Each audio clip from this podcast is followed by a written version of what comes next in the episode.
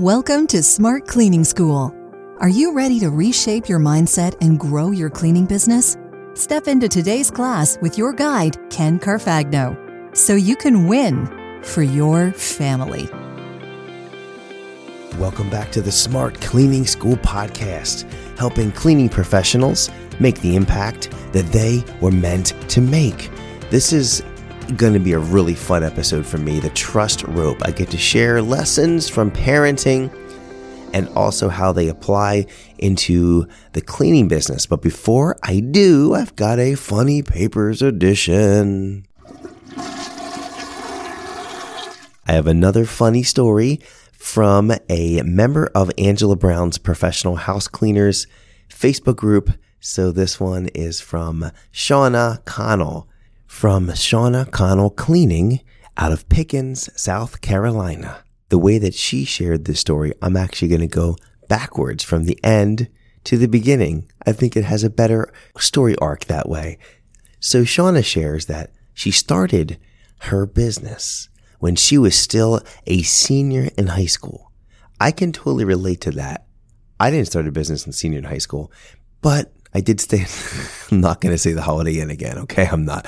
But my son is a senior in high school and he does work in the family business. So I can imagine what it's like being 17, 18, going into people's homes, cleaning them. And there's kind of a weirdness. You're new in this business. And so you see things that might appear strange, but yet you just, okay, I'll clean around them. That's just part of that situation. And you learn to respect people's property, obviously. So now I'll go back to the beginning of the story. I'm going and bouncing around. She says this. One time I was confused, and this was early on when I was still a senior in high school. I was confused why there was a car battery on the kitchen counter. It's definitely a strange place to keep a car battery, but to each their own. I cleaned the kitchen, kept staring back at that battery until eventually I just could not control. These are all ad lib, Ken adding them into Shauna's story, but they make it sound funny. Er, it's still a funny story. Anyway, back to the, what I was saying. I couldn't control the urge, the temptation to see what's up with the battery. So I went over to the battery in air quotes, and it was the client's deceased husband in a rectangular urn. I started screaming really loud when I saw the urn. Still, it wasn't a car battery, Shauna. You didn't try and hook up the positive and negative terminal, terminals and see if it had any continuity. See if it had 12 volts going across the ashes of your customer's dead husband. Thank you so much, Shauna, for submitting this story. I sure got a charge out of it. the topic of letting go I'm just laughing because I'm looking at my notes for this podcast. It starts out with the topic of letting go. I'm just imagining holding on to electrical wires and you can't let go because you're being electrocuted. Okay, going back to the battery. And now back to my podcast notes. I'm just going to read this part because I won't be able to get through it if I don't. The topic of letting go is universal across all business and all family and all relationships in general. Have you ever heard the rope metaphor in parenting before? We use this with our kids and we have for a long time. Here's an example. Hey son, I'm giving you a rope. In the beginning, it's very short, so I can pull you back in quick. As you take responsibility and ownership and make good decisions, I will give you more rope or more trust. When you make poor decisions that put yourself or others in harm, I take away some rope. When you blame others and shirk responsibility, I take away some rope. My goal is to eventually give you the rope so you can pull me whenever you need me. As I just read this, I get a little emotional as my oldest son is 18 now and is close to getting his rope. I've been telling him this for a long time and it's getting close. He's earned that rope. This concept of the rope has helped us raise our kids, and I fully believe it helps with our employees as well. In You Must Let Go of Your Control, I shared the breakthroughs that allowed me to emotionally let go of perfectionism and control. It was a therapy session for me. Now I have a follow up episode to further help you break through your deep, dark, emotional control over your business. You ready? I solo cleaned for 16 years. I was my business and my business was I. If I got a new customer or made one happy, it made me feel great and raised my confidence. If I lost a customer or broke something, I took it personally. I was an emotional yo-yo at times. Can you relate? My business was rising and falling on my effort, my performance, my abilities. Therefore, I needed to control every aspect of my business. I also profited over 85% from the revenue my business created. So obviously more control equaled more money. Do you see the danger in the solo mindset that I had? I believe this is a cause for many solos struggling with perfectionism. At this time in our entrepreneurial journey, I couldn't conceive of a company where others would clean and I'd manage or even step away. Why couldn't I have conceived of this when I was in that mindset? So here's my therapy session part two. I used to work for GE, General Electric, which was one of the most five admired companies in the world at that time with over 300,000 global employees. Thomas Edison wasn't running the business anymore. He was dead. Kind of like the funny papers from this episode. Yet Thomas Edison's creation, General Electric, outlasted his own lifetime. I worked for this entity, GE, and earned an income based on my contribution to that entity.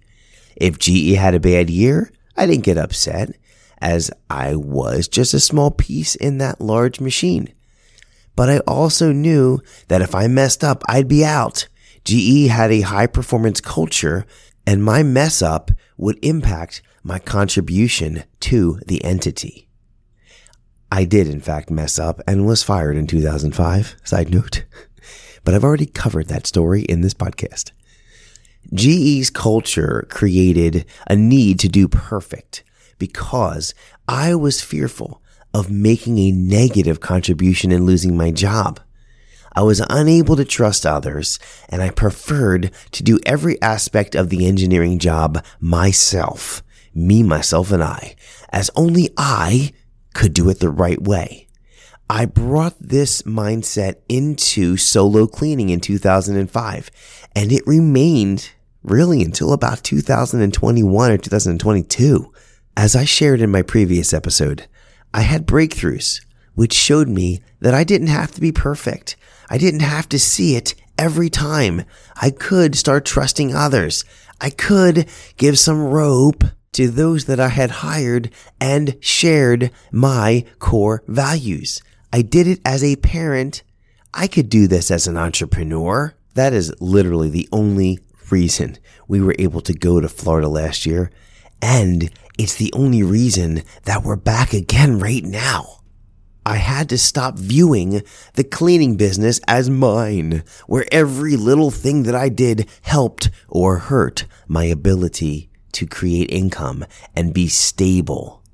I had to make the mental shift to see C3, Carfagno Commercial Cleaning, as a separate business entity apart from Ken Carfagno. The business is not me, and I am not the business. I had to realize that I would be compensated upon my contribution to the entity, just like at GE. How could I contribute best then? It's not me being the cleaner. C3 is limited to 20 customers when I'm the cleaner. my greatest contribution was as a leader. I needed to create a vision, a mission, and a set of values that would attract high caliber professionals to help me grow the entity called C3. I saw this vision that every single office we were cleaning typically had about 30 employees reporting to their desks on Monday morning. And I wanted to put a smile on their face, each and every one of them. I saw the vision that C3 was already putting smiles on the faces of over 400 employees in my area, and I wanted to reach 1,000. I needed other amazing leaders to help me to do that. They in turn would be compensated to the contribution that they each made to the entity of C3. I set my mind to achieve this vision. As 2022 closed, I looked at my numbers and I was astounded. I knew that I wasn't a solo cleaner anymore and keeping 85%, but I was part of a team helping C3 impact the community. That was awesome. Our team members were earning about 35% of the revenues from the buildings they cleaned, while I was earning less than 30% of the revenues of the buildings they were cleaned. They were earning more than me. On the cleaning side, their contribution was way more than mine, so they were paid based on their contribution. This showed me that I am not the most important person in C3. We are all a team. We act as a team. I can't control other people. I need to find amazing people that take ownership and trust them with more rope. Surely I pull it back when they lose trust and surely I give it away when they earn it. When a team member gets the rope all together and becomes a leader, they would pull me when I'm needed and we would make the maximum level of contribution. This is how a team can all benefit from each other. I can't win without great team members, and my team members can't win without a great leader running the company. That's my role. That's my greatest contribution to the entity of C3. So thus, it's time for me to level up and become a stronger leader. It's time for me to contribute more to C3. And as I do this, our family will earn more than we could have ever imagined. That's exciting. One day, it's possible. It's possible. Legacy. That C3 could outlive me as GE outlived Mr. Edison. Did you like that episode? That was a lot of fun for me. It's an important follow up and to help you see the multiple breakthroughs I've been having about control and letting go of control and perfectionism. So I want to know, do you have any struggles or questions with this concept? Feel free to book a free coaching call on the Smart Cleaning School website. If you do, just go to www.smartcleaningschool.com to talk about it. You can also check out the many free and paid resources available on the website as well. I look forward to talking with you. Have an amazing week. Thank you for listening to Smart Cleaning School. Class is dismissed.